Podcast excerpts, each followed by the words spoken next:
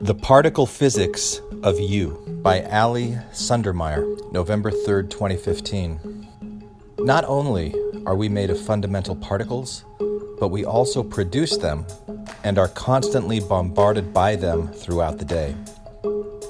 fourteen billion years ago, when the hot, dense speck that was our universe quickly expanded, all of the matter and antimatter that existed should have annihilated and left us nothing but energy, and yet a small amount of matter survived. We ended up with a world filled with particles, and not just any particles, particles whose masses and charges were just precise enough to allow human life. Here are a few facts about the particle physics of you that will get your electrons jumping. About ninety-nine percent of your body is made up of atoms of hydrogen, carbon, nitrogen, and oxygen.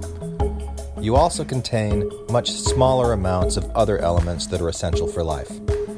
While most of the cells in your body regenerate every seven to fifteen years, many of the particles that make up those cells have actually existed for millions of millennia. The hydrogen atoms in you were produced in the Big Bang, and the carbon, nitrogen, and oxygen atoms were made in burning stars. The very heavy elements in you were made in exploding stars.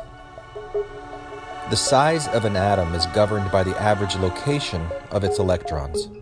Nuclei are around one hundred thousand times smaller than the atoms they're housed in. If the nucleus were the size of a peanut, the atom would be about the size of a baseball stadium. If we lost all the dead space inside our atoms, we would each be able to fit into a particle of lead dust, and the entire human race would fit into the volume of a sugar cube. As you might guess, these spaced-out particles make up only a tiny portion of your mass. The protons and neutrons inside of an atom's nucleus are each made up of three quarks. The mass of the quarks, which comes from their interaction with the Higgs field, accounts for just a few percent of the mass of a proton or neutron. Gluons, carriers of the strong nuclear force that holds these quarks together, are completely massless. If your mass does not come from the masses of these particles, where does it come from? Energy. Scientists believe that almost all of your body's mass comes from the kinetic energy of the quarks and the binding energy of the gluons. Your body is a small-scale mine of radioactive particles.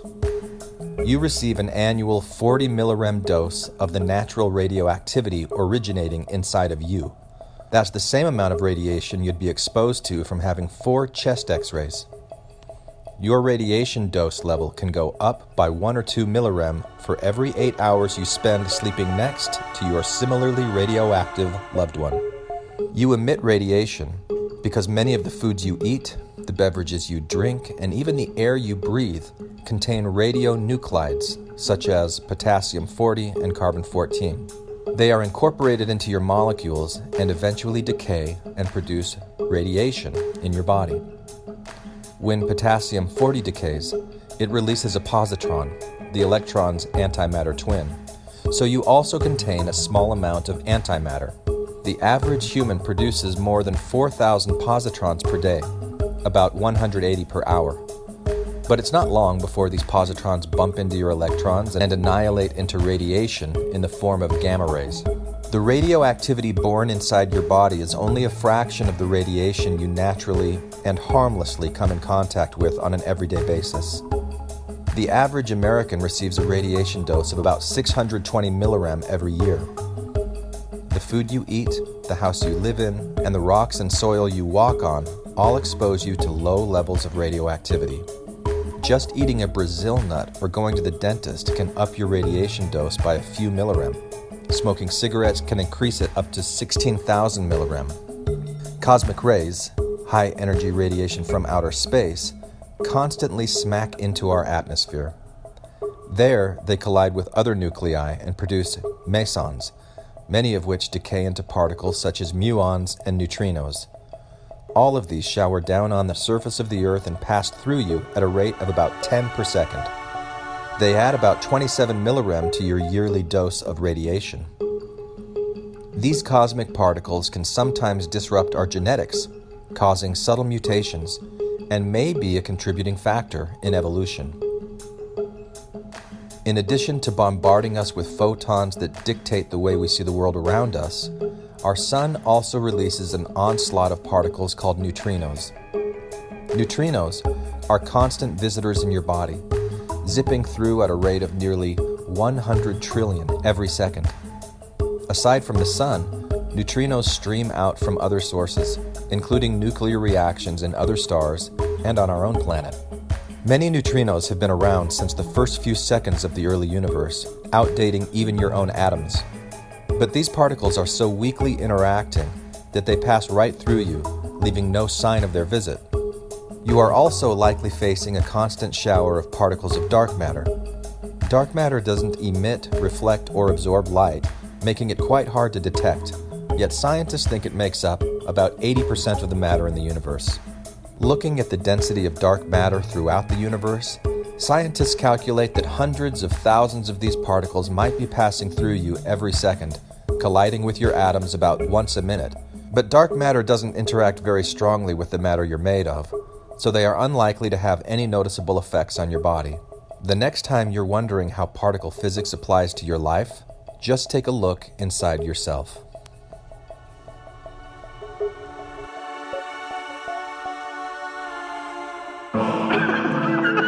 This is Infants on Thrones, the philosophies of men mingled with humor. We are the Quorum.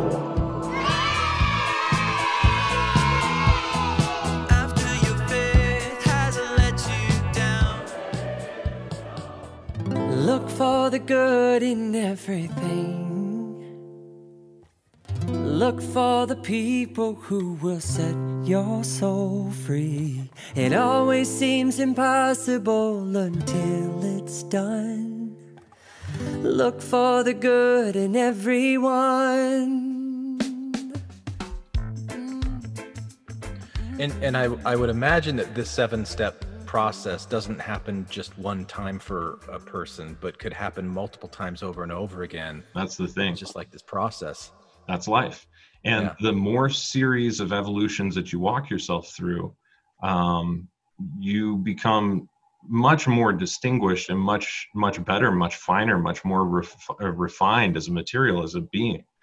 So, you know, it's important to not look at this as a linear thing, but something that's constantly cycling, constantly feeding through your life and driving the evolution of you. See, but here's here's the great thing about alchemy is that once you recognize the process, you'll recognize that various aspects of you are stuck at one or more parts of this process in your entire life. So if you were to break down all the components of you and lay them out, you know, in a list, it's like some of them are stuck at dissolution, some of them are stuck at calcination, some of them are stuck at you know, fermentation or extraction, you know, some of them uh, at distillation, some of them, you know, you've got all the pieces, you just need to recombine it kind of thing.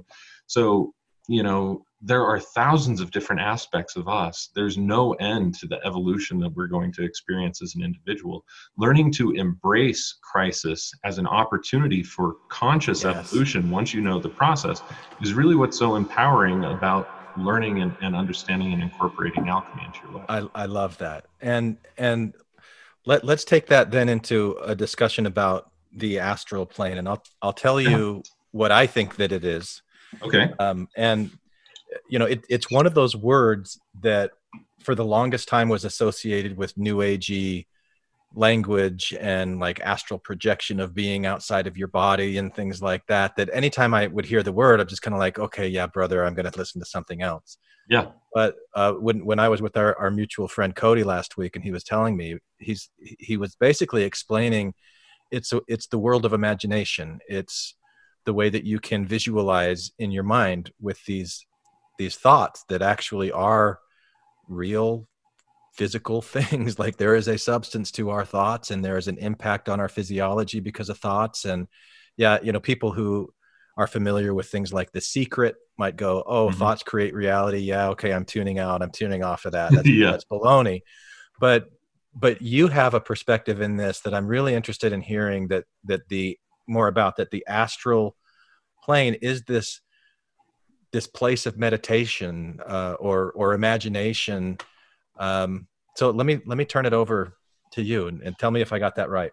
Yeah, that's that's pretty good. So like the the top, if we were to to perceive that there's a bottom and a top to any barrier or plane or dimension, however you want to refer to that, that there is, uh, and maybe it's, you know, from left to right, it doesn't always have to be from, from bottom to top, but just for visualization purposes, let's say from bottom to top, if the very top of the astral plane is actually governed over by the archetypes of the elements and the planets, that's the way that we conceive of it in alchemical cosmology, is that the elements are really just combinations of binary coding. So fire is one, one, it's extremely active. Wind is still active and it's male, it's masculine in its nature, but it's the passive aspect of the active, which makes it zero, one. And then you have water, which is the active aspect of passive, which is going to be uh, one, zero. And then you have earth, which is passive, passive, zero, zero. So these are just really the, for us, uh, elements are really binary coding of the actual reality of the universe. And this is why we can say that everything actually comes down to those four elements uh, at its very basis form. It's either completely active or passive active, active passive, or passive passive.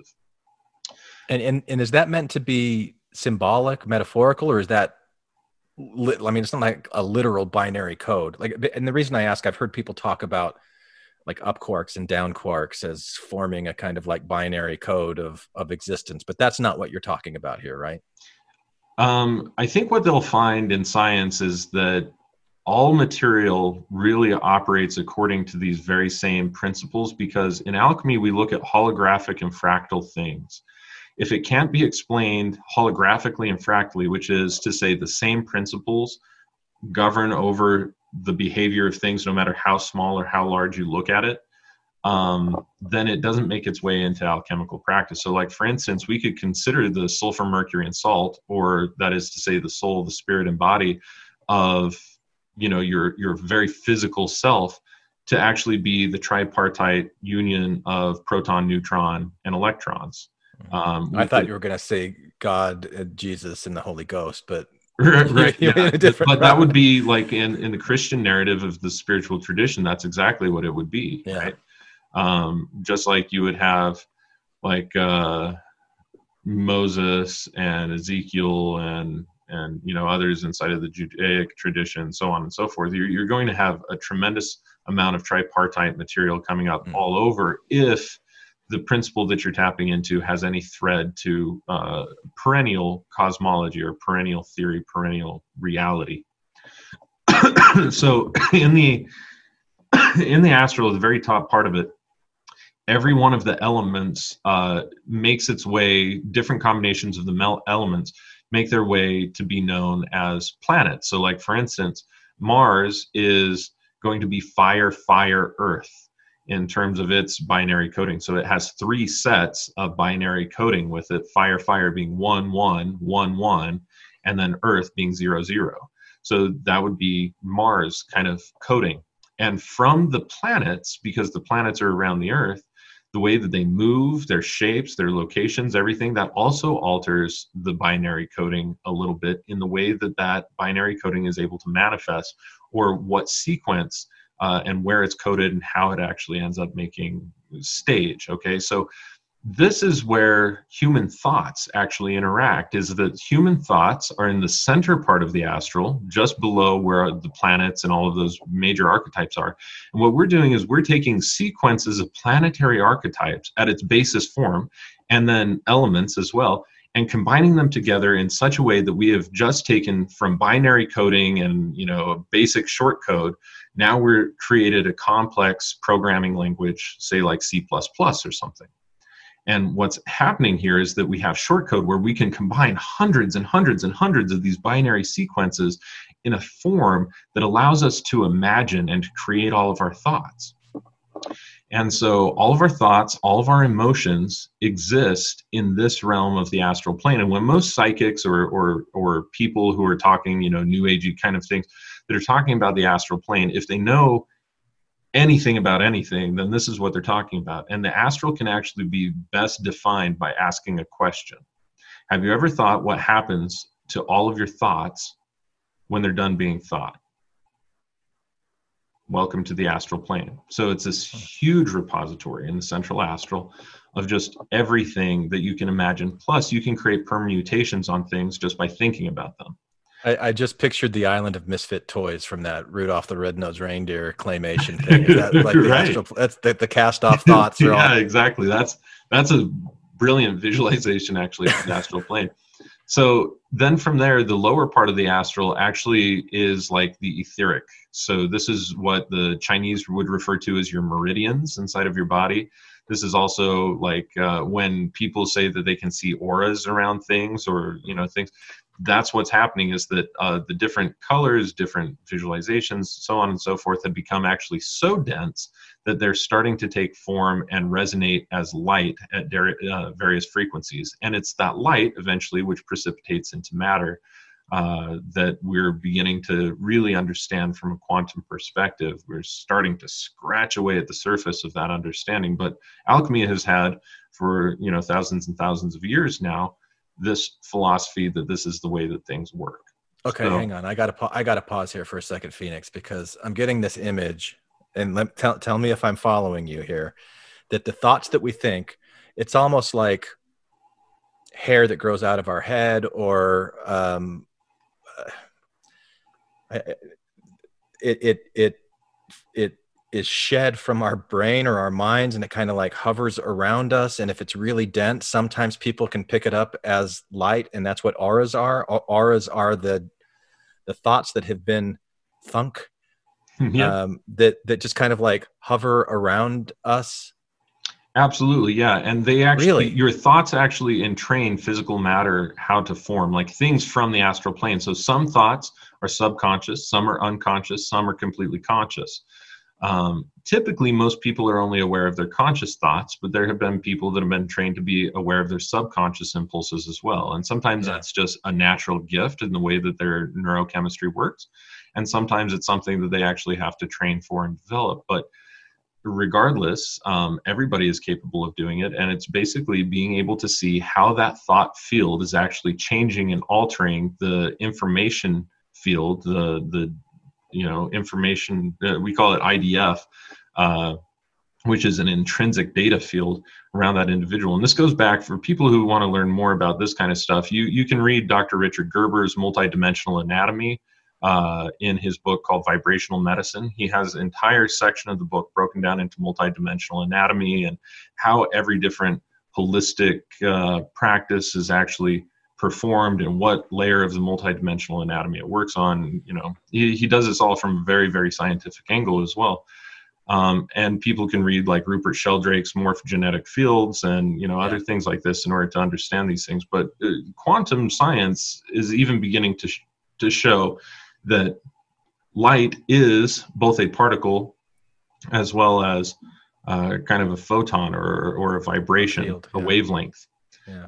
And what's interesting about that is that it's light that actually informs the physical body how to form. So the light is condensing to such a degree of density that it appears to be real. And it attaches itself to so much density in the physical plane, actually, that if you believe it to be real in the astral plane, then it's very, very real. And if you believe it to be very fleeting in the astral plane and can really hold on to that with your mind, uh, you can do these miraculous mind over matter things. We see cases of miracles all the time where people were doing exactly that thing, or we see cases like uh, Satya Sai Baba, where he was able to, you know, manifest roses and the smell of roses and, you know, do all of these things that would be considered by most people complete, like, you know, magic or, you know, some some strange sorcery, that they're able to manifest things from the astral plane into physical reality. But anybody who really holds their mind on any particular intention, follows through with it with their actions, is actually taking a thought that exists in the astral and precipitating it down through the astral plane and into the physical plane. And that's no different than dissolution, uh, where we get our crystals here. We, when we take our, our dissolved mineral filtrate after the filtration process and we just evaporate down the liquid, which is to say to get rid of the astral material out of it, then there's solid material that's left. So, you know, again, this is a corollary that we see here in the laboratory. So, boy, this is so interesting to me, Phoenix. So in, in the case of, I don't remember the name of the guy that was able to manifest a, a rose or the, the scent of a rose. Is, is that a function of somebody's belief that if if they believe it strongly enough, or they're using their own imagination, that it becomes real? Or, I, and I don't mean that in like the pejorative way to try and brush it away and say, oh, that's just imaginary, it's not real. Sure. But to say that it it is, if, if you believe that something like that's possible, then it could be possible. But if you don't believe that it's possible, you're never going to touch it. It it actually operates completely independently of belief. Does it? So, okay. So beliefs can actually either aggrandize or hinder the ability, depending on what the belief is. So like if you actually have a core belief that this isn't possible, then chances are you're tuning out of this, this, you know, interview right now. Hmm. If you do believe that it's possible, you're like, see, somebody else believes it, and it just aggrandizes that belief, but it does absolutely nothing for the ability itself. The ability yeah. itself is really based in the perennial principles of how well can you visualize something inside of your mind? Hmm. Then can you sensationalize it? Then can you project that sensationalization into your experience at the present moment? That's really what the basis of all magic is, the way that I teach uh, modern magic for uh, for all of my students and, and all of those who are kind of part of my, my spiritual pathway, is that magic is very much so not something that people need to be afraid of, that it's like this negative force, like anything. That people will find a way to use magic for every different purpose that you can possibly imagine, but at its purest source, the way that it works, the dynamics of it are, can you visualize it? Can you sensationalize it? Can you manifest that sensationalization right now? And if you can feel anything hard enough, it becomes so. And it may not become so. It's like just like your willpower. It's just like going to the gym. You have to flex the muscle over and over. If you go to the gym and start, you know, trying to do a hundred pound bicep curls and you've never been to the gym before, you're going to hurt yourself. Yeah. Uh, or others or yeah. both. Yeah. But if you start, you know, ten pound range, fifteen pound range, twenty pound range, and work your, your way up from wherever your capabilities exist to begin with, then you begin to have more and more and more power over it. And, you know, th- this isn't anything crazy. I mean, the people have been practicing magic and forms of folk magic for thousands of years. They're sure. not going to persist doing that for thousands of years just because they're deluding themselves into some crazy reality. They're actually seeing some result. Otherwise, they wouldn't yeah. be practicing. Right. Um, and so, you know, this is this is the basis of it. And even the U S government has actually utilized a lot of this very same uh, information. In fact, there's a really funny, clever movie kind of making fun of it in a, you know, tongue-in-cheek kind of way called Men Who Stare at Goats. With George Clooney. Yeah, George Clooney. Yeah, and, and, and Ewan McGregor. Yes, exactly. yeah, and yeah. so, you know, that's that's actually based on real series of of uh, events that have actually happened within the U S government. I mean, they they yeah. totally turned it into a fun story there, but yeah. uh, you know, it, it's the very same principles. People understand that thoughts actually have some mechanism of being able to uh, interplay with matter. And in fact, all of us probably grew up with the concept of mind over matter, whether that was your soccer coach telling you to, you know, get over it and you can, you can run that second mile, no problem, you know, or yeah. whatever it is. Well, I, I, I think it's only a matter of time before Google or Apple or some other technology learns how to read the thoughts in the human mind, the way that we just have organically, biologically, naturally evolved to be able to read our own thoughts. Yes. Because you know, that's what we're doing every single day. We've got this mechanism that allows us to read our thoughts. It allows us to feel our feelings. And I, I, I can I, I can imagine a day when there will be technology that allows you to read thoughts, allows you to What what were you said three phases stages with it? Being able to visualize it, being able to sensationalize it, sensation sensationalize it, and then manifest. Was that yeah, the other exactly. one? Like actually drawing that into the physical plane.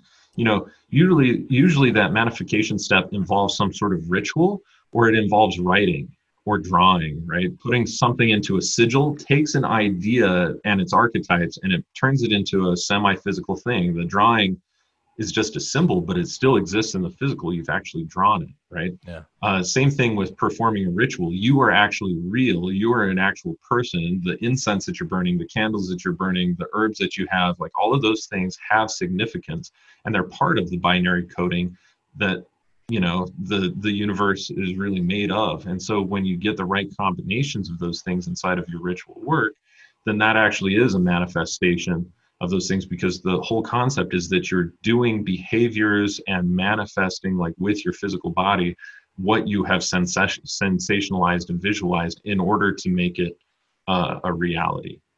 How do how does your understanding of uh, th- this astral realm interact with those seven stages that you talked about earlier? Are are you are you using Um, imagination, meditation, visualization, things like yeah. that in each of those phases? Yeah, the whole time you kind of have to in a certain regard, because, um, or at least your your results may be hindered if you don't, let me put it like that, because realistically, if you can't think about what your traumas are and visualize the instances or memories of them, then you're going to have a hard harder time doing that work.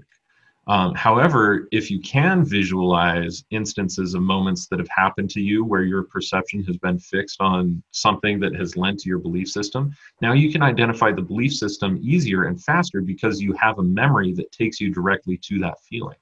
Mm. And so what most people would refer to as like the astral sounds really ungrounded, but it's actually very grounded, and people are accessing it all the freaking time. Like there, anytime that you think a thought, anytime that you remember something, anytime that you have memories or nostalgia, you are actually existing in the astral plane. So just using that terminology and developing the awareness that that's what it is makes it suddenly infinitely more accessible for most people. Yeah. Interesting. Well, is is there anything more you want to say about The, the astral before we move you know, to something I, else? I could go on for weeks about the astral. We, I, we should sure probably just move on. Okay. So, so and, and really this is kind of the last thing that I want to uh, ask you about, and we'll see where the conversation goes from there. But in one of the interviews that you did, you talked about different types of consciousness that occur at different levels of existence, like at a molecular level, a cellular level. There's there's consciousness that is all around us, and you know, like our bodies that are made out of trillions of living cells, each one of those living cell is conscious and aware within its own sphere of, of what it is and what it's doing. Like that idea is so fascinating to me. I'd like to hear you talk more about that, and yeah. and, and maybe like what consciousness is, because I think we, we typically think of consciousness in the terms that we're, we're familiar with as human consciousness, which is a result of all of the things that make us human, but uh, a dog's consciousness is going to be different. A, a snake's consciousness is going to be different. You know, so yes. yeah, talk talk about that a little bit, please.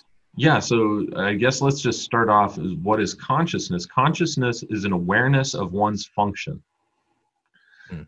So basically, every again, you know, I use the terms holographic and fractal frequently because everything that I'm looking for in my work, and largely that alchemy and the Hermetic tradition works with, is all based on holographic and fractal truths, meaning that it's perennial and it's universally applicable regardless of what you're looking at or how small or how large something really is.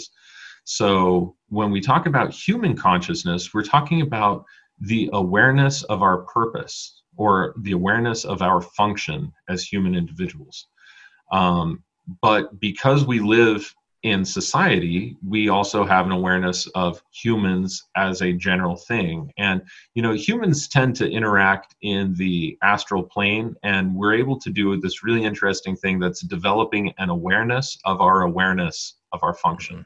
Yeah. And that's what really differentiates human consciousness from most other forms of consciousness, because most other forms of consciousness, whether we're talking about, you know, the animal kingdom or vegetable kingdom or mineral kingdom, they have an awareness of their function, and they have an awareness of where they're at at any given point in performing a particular function or the overall function of just being alive.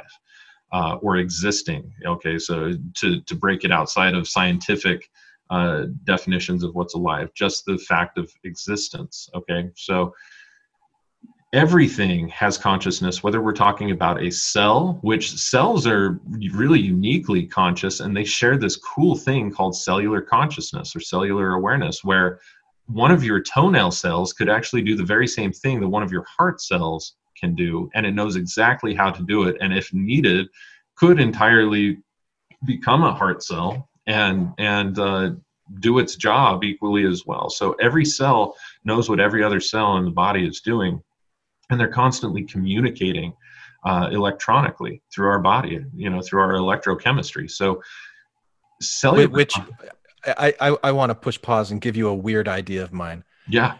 I, I think that's what's happening to the planet right now, actually, with the internet and humans yeah, interconnecting. Exactly right. I think we're creating this huge electronic brain and network of, and we're we're mimicking what's been happening at these uh, smaller microscopic levels of existence. Yeah, absolutely. I, I'm on the the exact same path. Right. On right that on. one, thinking that that's most likely what's happening.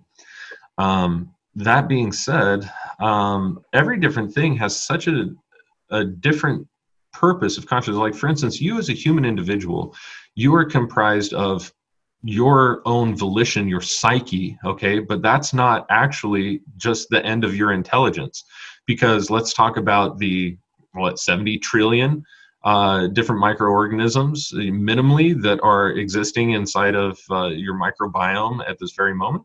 So, you know, what we're looking at here is that every single one of those actually have a big part to play. Like, for instance, if uh, the shikimate, if the microbes that are responsible for making shikimic acid and and uh, for performing shikimic uh, acid pathway inside of your body are compromised. I don't know what shikimic is, but I love hearing you say it. Yeah, it's it's basically a different type of uh, acid that's used as an enzyme in order to create serotonin. And so if that's compromised inside of your body, now you're actually going to feel bad.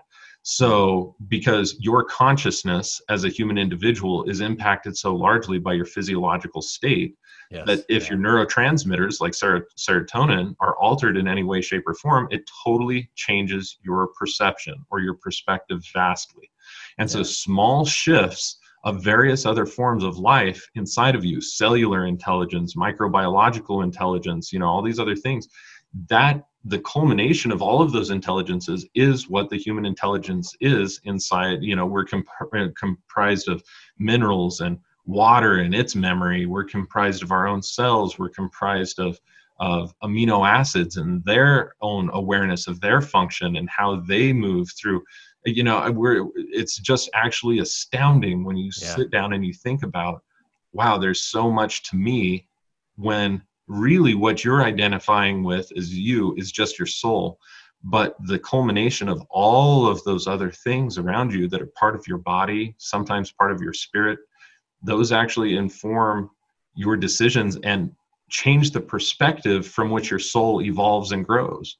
Yeah. So, and, and I and I just want to pause on that. That when you're saying soul, you're talking about the psyche. The psyche. You're kind of talking about like the mind, the the intellect, that egoic consciousness. You're not talking about some oversoul that's in the universe, or some intangible and undefined thing that people right. hold over you to save your immortal soul. No, I'm talking right. about your your psyche. I'm talking about your interests, your talents, your passions. Yeah. You know, your own awareness of your function. Yeah. So. That is, uh, you know, all of that goes hand in hand. And so, you know, I don't know what, what more you might want me to say or expand on about that, but that's the general viewpoint that I have on all of this, is that every form of consciousness leads into a much more evolved uh, state of consciousness that is less solid and less pure than the, the form that came before it. Like, for instance, if we start at metals, metals are only composed of single atomic structures, clusters of single atoms that form the metal, like gold only has gold. But then as soon as it breaks down and oxidizes, it becomes a mineral. Now we have, like, say, gold oxide, for instance. That's now a mineral, and it has two atoms to it. It's more complex. It has this, it has this purpose and this purpose put together in a single purpose. And then we have, you know, gold oxide breaks down inside of the soil, and let's say thirty-seven different types of microorganisms like to decompose that. Each one of those different microorganisms feed on gold, and so they draw their sustenance from it, but they break it down into something different, some other enzyme, coenzyme, other mineral, et cetera. And from that, we get all these different myriad variations, realistically, of consciousness that all originated, say, from gold, or just from the atoms as we know them in the periodic table. And they become so complex. And humans are the culmination of all of that. There's not vicariously or directly one food, one atom, one material that we don't actually come into contact with, again, vicariously, either through the air that we breathe, the water that we drink or bathe in, you know, the the rains, the everything. It's all comprised inside of our matrix here as human beings. And we're also such a pinnacle important creature, because even though we're, we also have equally amount of potential for uh, ignorance as well, but our potential for understanding is so great that we can actually ascertain things as well as nature ascertains things. And through the volition of our soul, if it is our soul's volition, and our spiritual disciplines and our technology, our abilities with our hands and to machine things and draw new ideas from, from the astral plane and put them into existence, we can create all sorts of permutations that abide by natural processes that can aid in nature and nature's uh, evolution, even though we have a somewhat distinct place where sometimes we could also feel that we're very separate from it as well. So yeah, uh, it just depends on how you use your consciousness and what you align it with that determines, you know, whether you're doing something that is perennially ethical. And, and, and whether you think of yourself as being separate from all of these things that are going on, or that you're like deeply, deeply interconnected with ev- with all of these different consciousnesses. Yes. That are aware of their own function and performing their own function. And, you know, th- that, that piece is just overwhelming when I stop to think about the interconnectedness of all things. See, for me, that's what the experience of God realization really was for me, and how yeah. I started to define what a God is or was, is that in the same way that all of the microbes, all the amino acids, all of the minerals, all of the metals, all of the everything inside of my body are working towards a cohesiveness of me as my yeah. consciousness, and I and our planet are working towards a cohesiveness of what is this planetary consciousness, and as that's part of the solar system, which is part of the universe, which is part of everything, is part of something slightly bigger than it that ultimately yeah. leads to the entire whole. And the culmination of that entire telescopic viewpoint is, for me, the supreme consciousness, which I would just right. simply call the monad. And it's more of an idea than a being per se, yeah. even though it does have its own consciousness, of course. But at some point, there's really no end to it. Yeah. It's, it's always, you know, holographically and telescopically evolving. And so turtles all the way down. Yes, exactly. So for me, that's how I can actually rationalize, uh, you know, there's no being, uh, the, there's no beginning, there's no end to the being that is God. It is just, yeah. you know, constantly eternal. So for me, that is That is an idea that I can tap into, and I can tap into that egregore through thousands of different ways, it, viewing absolutely anything, as long as I maintain that as the filter of, of perception that I'm I lo- viewing I something love that. From. I love that. Yeah, because when when I've talked to people, uh, you know, because I, I mentioned earlier bathing with God, that this is really the idea that that God is this this moan. It's everything. It's it's it's the aggregate of all of these these things and this energy that we're constantly bathing in. We're immersed in. We can't escape from it. We're yeah. This, this is is where we are. Um, and and people that I've talked to that have struggled with it have struggled with this idea of intelligence, because it's so attached to this idea of like a a single God father figure who's directing everything. You go here, you do this, you do that, rather than all of these individual, like, I don't know how many numbers of these consciousnesses and intelligences that are changing and evolving. And it's like these domino effects of this change then leads to this, which leads to this, which leads to this. And we're all doing this dance yeah with it. yeah um, all the time all the time and it's mind-boggling. I think it's meant to, you know, it's like one of those Zen meditations, like the sound of yeah. one hand clapping. Right. You you get into it and you start to think about it, and it takes you down this wormhole that is like, wow, wow, that is really, really deep. And whether perennially my understanding or my ideas of it at the moment are true or not is irrelevant, because for me, that's what gives sense to and makes sense for my tradition and, and what I'm doing and what, you know, fulfills my purpose for now, you know, until it doesn't, in which case it's an idea, not a belief system. So I can change it really easily. Yeah. So here's, here's where I want to end with you, Phoenix. And again, I really appreciate this time that you've taken here. Um, in, in all of the years that you've been doing this, I'm sure you have seen some amazing transformations, um, both alchemically and then psychologically among people. Uh, so could you maybe spend a few minutes talking about what some of those, some of the most impressive metamorphoses that you've, you've seen? Um, man, in the laboratory, I think, you know, the first time I made a spagyric stone, and that's basically where you take an essential oil and a distilled, uh, spirit, you know, quite literally like a ninety-five percent pure ethanol, uh, spirit of a plant, and also all of its purified body material, and you put them all together in a very particular way that, um, you know, every plant kind of has different measurements of it. So you, what you'll do is you'll feed the essential oil to the salts until the salts no longer take it up, and then you start feeding the spirit to that combination of essential oils and salts. And eventually it turns waxy, and if you keep incubating it, it, it turns hard. And, you know, at some point what ends up happening is that uh, that material rocks up and it turns rock hard, and then it, it's no longer susceptible to smoking over a fire or dissolving inside of water. And that's why we call it a stone. Um, it's no longer susceptible to either fire or water, just like a mineral would be. Um, but it's more than just a, mi- a mineral basis. And those things are so potent and so strong. I mean, literally, the tiniest little amount dissolved in ethanol or a glass of wine, it does the trick, and it alters your consciousness like crazy. And you only start to see from a very certain perspective, or start to feel things and perceive things from very particular perspectives. The plant intelligence is just so strong that it, it creates a filter of perception. Um, and so, you know, plant stones were kind of my real introduction to all of this, and that blew my mind. And then, you know, getting into the metallic work, and I've not successfully produced any metallic stones that I feel comfortable ingesting. Um, not that they couldn't be, just that I don't feel comfortable doing it, uh, without the proper testing, and, and never done all of that. So, but I have taken oils of the metals, like, uh, up above me, back on, on my right side, that'd be your left.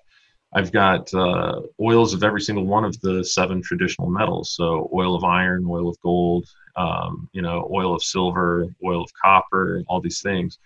And um, those are, when we talk about an oil, what we're talking about is the sulfur. We're talking about the soul of the metal. And so when you extract the soul of a metal, again, I was talking about metals only being one consciousness, you know, one elemental form of consciousness. Um, when you break those down into the soul, the spirit, and the body, they become really, really crazy and pure. And uh, it that changes your your consciousness more than just about anything I could have imagined too. So yeah, I've seen that. And I've seen the same processes used to make a stone or the oils of the metals, you know, in myriad ways, changed tons of students' lives and my life, and you know, other people's. Every time that we work in the laboratory, we're actually just performing a ritual of an aspect of us. So like, for instance, you know, we were recently working, you know, our friend Cody was yeah. recently working with juniper and with nutmeg. And throughout the whole process, aspects of our psyches and aspects of our beings that were corresponding to, uh, you know, what nutmeg symbolizes inside of us or what juniper symbolizes inside of us. Those were being worked on throughout the process. And, and is that different for each person? It, it is different for each person, because not every person has the same constitution to begin with.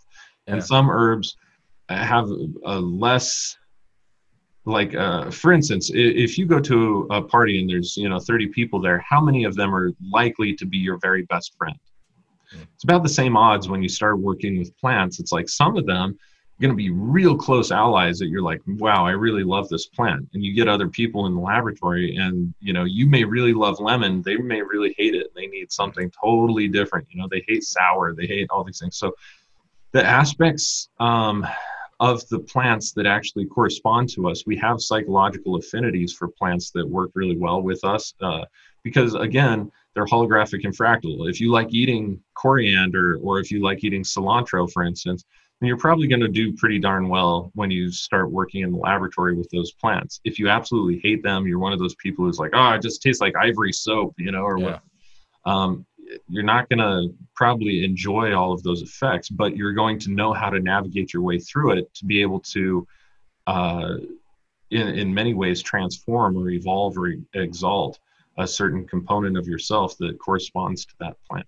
And so, yeah, it's very highly subjective, but, um, yeah, it, it's something that's undeniable once you step into the lab and start observing things from that particular perspective and utilizing those seven processes. The, these vegetable stones that you started off talking about, could could it be any, you, you said that, you, that they're so potent once they get to that stone form that yeah. they really do alter your consciousness. Could yeah. that be anything?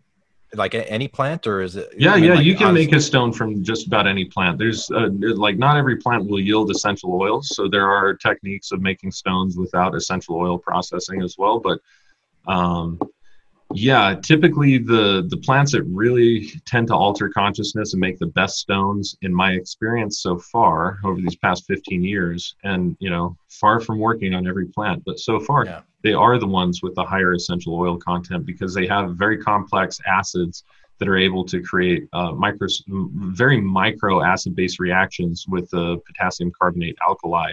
And left over a period of time at forty degrees Celsius, um, you know, some some of these things have to incubate for up to two years or up to six years, even for one of them that I've worked on, in order to come to fruition and become rock hard and stuff. And the whole process, it takes a very, very long time. So over these long periods of time and very equal distribution of heat, they undergo really strange thermal decompositions of acid-base reactions that just change the constituency on a molecular level very, very, very vastly. And um, so that's what I see with the essential oil method is, and the plants that have higher content of essential oils like rosemary and lemon peel and mm. you know, lavender and juniper and, you know, all these others. Um, whereas you can pull essential oils from Melissa and it does make a good stone, but it takes so much plant matter in order to be able to get there that that's, it, it's a little bit of a difficult endeavor and a very expensive one as well. Mm. Same with rose. Yeah. All right. I, I, I do have one final question, and I don't, there's two words I want to ask you about, and I don't know if they mean the same thing or if they apply to anything that you do at all, but they keep coming to me. The golden ratio and sacred geometry. I don't really know anything about these two things, but but you, did you, you make pendants that's like a sacred geometry or something? Uh, I don't make them actually. Um, okay. I just, so I work with uh, the hardware and the software uh, that basically performs I D F work. And so uh, the pendant that you're referring to, I think, you know, Aubrey and Cody both yeah. have one of these. Uh, yeah. Right. So what we're looking at is um, that's called a Chio Fee, and it's a type of uh, intrinsic data field broadcasting instrument that you can wear on your person. And uh, those are made in Bali by a friend and colleague of mine named Doctor Don Paris. And so um, I utilize those for, for my clients, but the, where they got the concept phi is that the phi, P H I, the Greek syllable there, or Greek letter, is uh, a ratio, uh, which is the square root of pi. And that's how you get to the phi ratio. And the phi ratio takes place everywhere inside of your body. So for instance, the distance between the, your longest finger, which again is subjective, that can be, any person can have one finger longer than the other, but your longest finger to the base of your hand, one point six one eight, which is the abbreviated golden mean, that uh, this length, one point six one eight times that is the length of your forearm.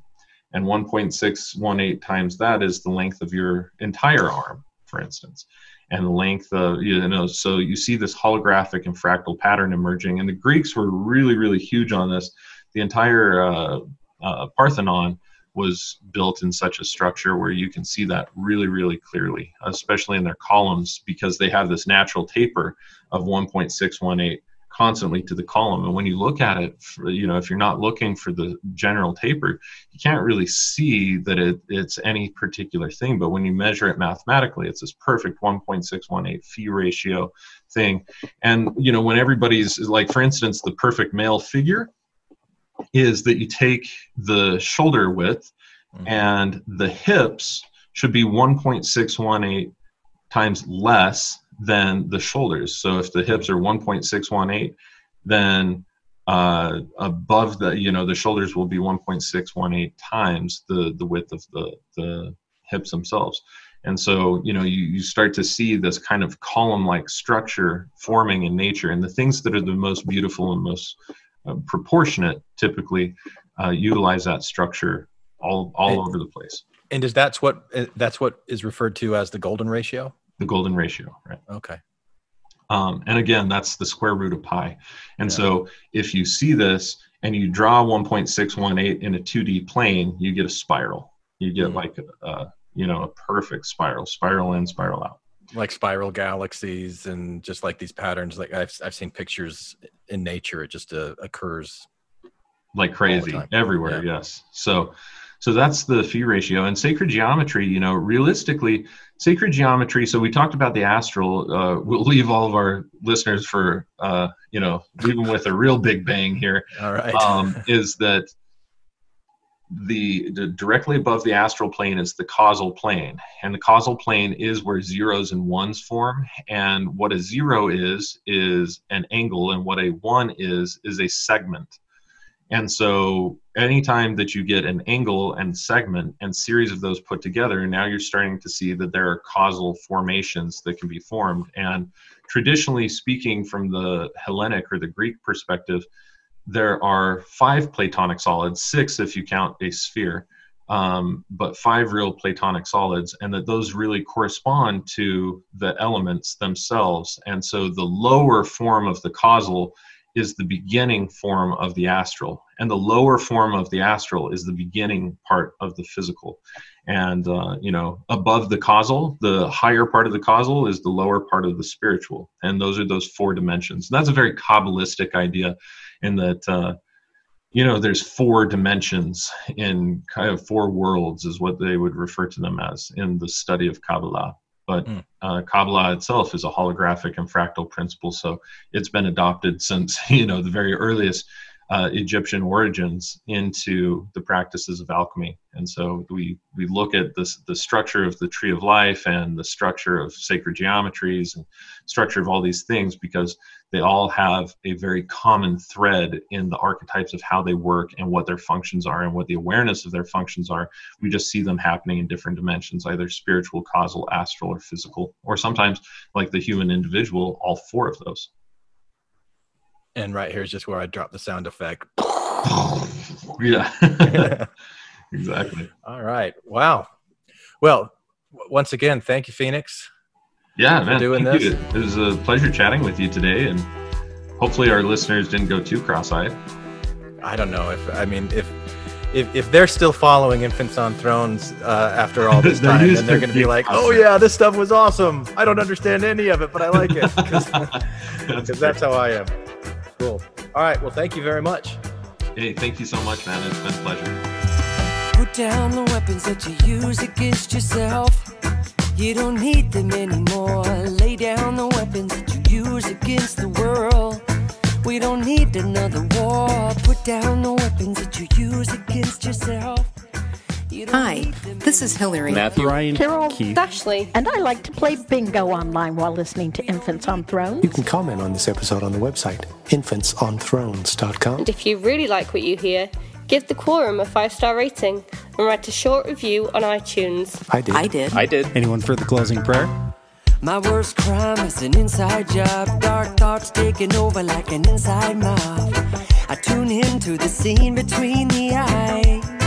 and take a breath. Thank you for listening to Infants on Throne. I sit still and watch the thoughts float past me. Never mind the future, never mind what the past be.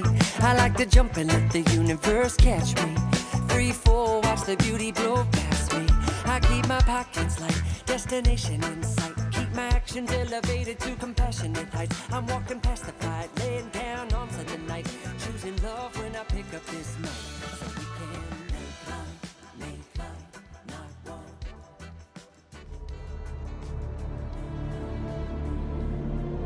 Welcome to Bathing with God.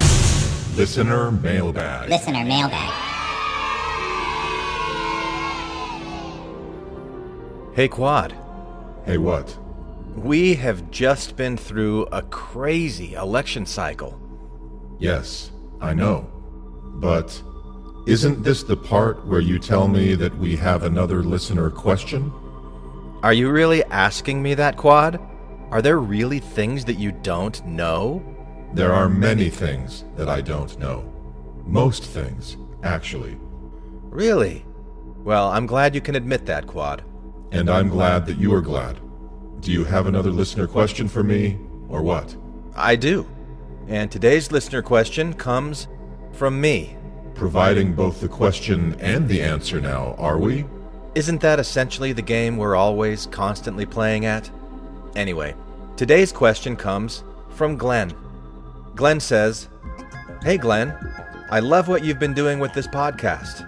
It is seriously fun to write and record and produce it. I just really enjoy it. Keep it up, buddy.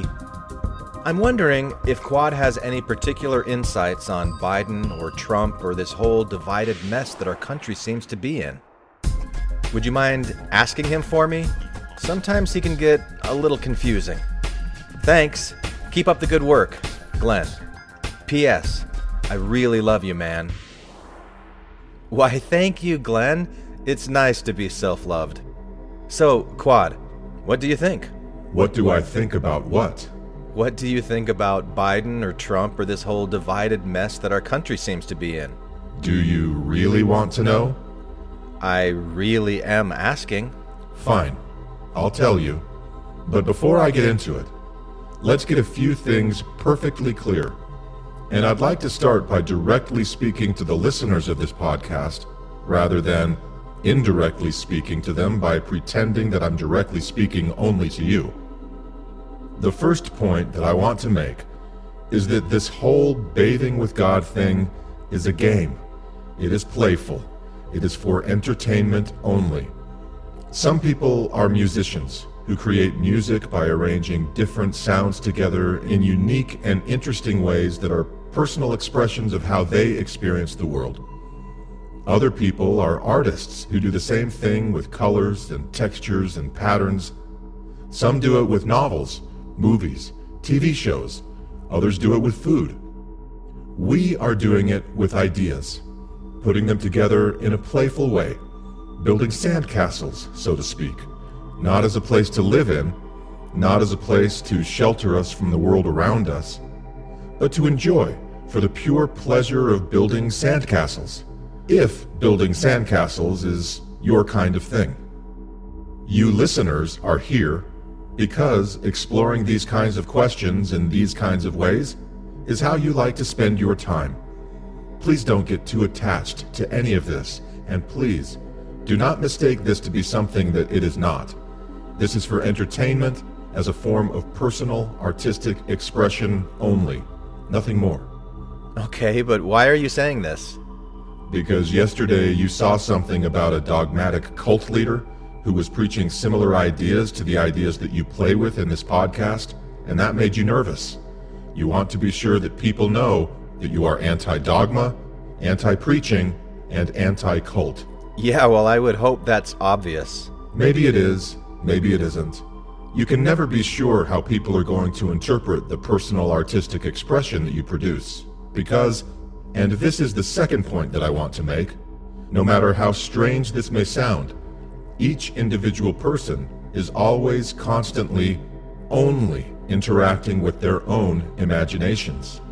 You may think that you have made your point crystal clear, but each person hearing it is only going to take from it what they take from it, which is to say that what they think you are saying is based on what they already think and feel, which is to say that what they already think and feel is determining what they think and feel about what you are saying, which is to say that every person on this planet is constantly responding to what they think and feel about the world around them, the impressions made in their minds.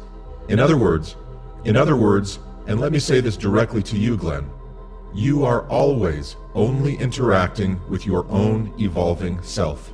Slow down, Quad. You're making me dizzy with all of that. Plus, it sounds a little bit like you're preaching right now. I am only expressing an opinion, as your imagination, nothing more, nothing less. Okay, fine. Anything else, or are you ready to address my actual question about politics? There is always something else, but fine. You want to know what I think about politics? I think that politics, like music, art, cuisine, or this very podcast, is another way that people express themselves onto the canvas of reality, their values, hopes, fears, morals. And I think that everyone involved in politics is really only responding to what they think and feel about what is going on in relation to these expressed values, hopes, fears, and morals. Okay, so should I be happy that Trump lost and that Biden won? If you are, it only means that you feel outside validation of your inner values, hopes, fears, and morals. And if I'm not? Isn't that obvious? Maybe it is, and maybe it isn't. We all only see whatever it is that we see, right? Yes, but here is my hesitation. The reason that the country is so divided is because so many people are divided already in their own hearts and minds. It doesn't matter where you fall politically. If you think of yourself as righteous or morally superior and others as less righteous or morally inferior, there is going to be a divide. But some people really are wicked and morally inferior. Of course, but not as many as you think. And if you train yourself to look at the world in ways that place yourself above others around you, your confirmation bias will manufacture and exaggerate differences in others to the point of moral inferiority. And you will deceive yourself, Glenn, to the point where you can't even see that you are the one who is creating this divide. So let me tell you what I think about this election. I think that Biden supporters who gloat and ridicule Trump supporters are only widening that divide, not just in the country as a whole, but, more importantly, within their own nature. And that isn't doing anyone any favors. Okay, so what is your advice, Quad? You know what my advice is, Glenn. I will tell you, for the sake of these listeners, but I am not preaching this to any of them as advice that anyone else needs to follow. You, Glenn, have turned to me, your imagination, your inner self, as it may be, to provide you direction on how to live your life. So this is my advice to you. Remember that every person in this world was born innocent, a human being, wanting and needing to be loved for its very survival. Simply due to the nature of reality, your biologically evolved sponge-like brain that absorbs more information than you consciously know and creates behavioral shortcuts like computer programs running in your subconscious mind, you were misled by false ideas and traditions, misled by fictions, by stories, beliefs, societal norms. And you identified with those fictions and you clung to them for your very survival, Glenn. You acquired them as a means of survival. You were given them as an expression of love. Now, some fictions clash more violently against other fictions. You see this in the divide in the country right now, which is actually nothing new, by the way. It is only our mass media that is raising the collective conscious awareness of these conflicting differences. And, believe it or not, this is taking you all to a beautiful place of harmony that you will all experience together sooner rather than later. But harmony will come, Glenn, as a result of your own ability to understand your own fictions, the way that you were lovingly misled in your life, your own confirmation biases. Inner harmony will come to you, Glenn, as you exercise your willpower to relax and release the feelings you feel when your personal identity feels like it is being threatened by the conflicting ideas of others. So you're saying that I can create a refuge of inner peace against the swirling storm?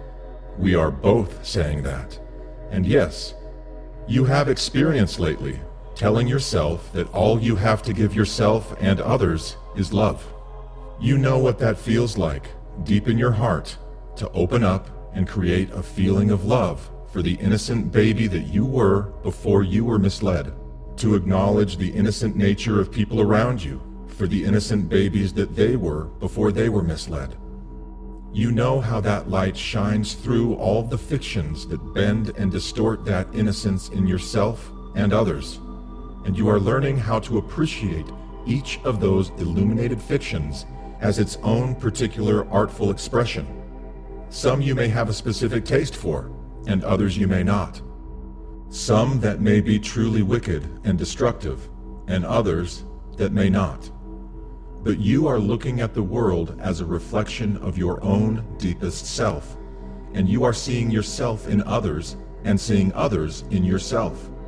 You are recognizing the interconnectedness of all things, and you are appreciating the life you are living, and focusing on expressing your awe of and appreciation for the many little miracles of life that drive you to create this podcast and share your ever-evolving worldview with all who enjoy experiencing your artful expression. Politics only provides one more Rorschach inkblot-like contrast against which you can better come to understand yourself, to better come to appreciate and love yourself, and to better appreciate and love others. I like that, Quad. I know you do, Glenn. But seriously, aren't you kinda glad that Trump lost, even just a little? It honestly doesn't make much difference to me. He isn't going away, you know. Trump was a big name before he was president. He will be a big name after. He will continue to tweet to his supporters, and they will continue to love him for it. Even Trump is innocent at his misguided core, as is Biden, as are you, as is everyone. Beware of self-righteousness creeping up in yourself, Glenn. Resist the urge to condemn. Focus on that love that you want to create for yourself and for others. Don't get distracted, and forgive yourself very quickly every time you get distracted. Thanks, Quad. You are welcome. Quad bless America. One nation under Quad. Indivisible. As long as you hold liberty and justice in your own heart for all. Thank you for listening to Bathing with God. If you like what you just heard and would like to purchase a print or Kindle version of the complete book, search for it on amazon dot com or go to the website bathing with god dot com. And if you really, really like what you just heard, share it with someone you love and give me a five-star rating on iTunes or whatever podcasting platform you use. You can also like our Facebook page and subscribe to the Bathing with God YouTube channel. And if you'd like to reach out to me personally, you can email me, Glenn Ostland, at bathing with god at gmail dot com. I'd love to hear from you, and probably so would Quad. Oh yeah, bring it. Thanks again for listening to Bathing with God.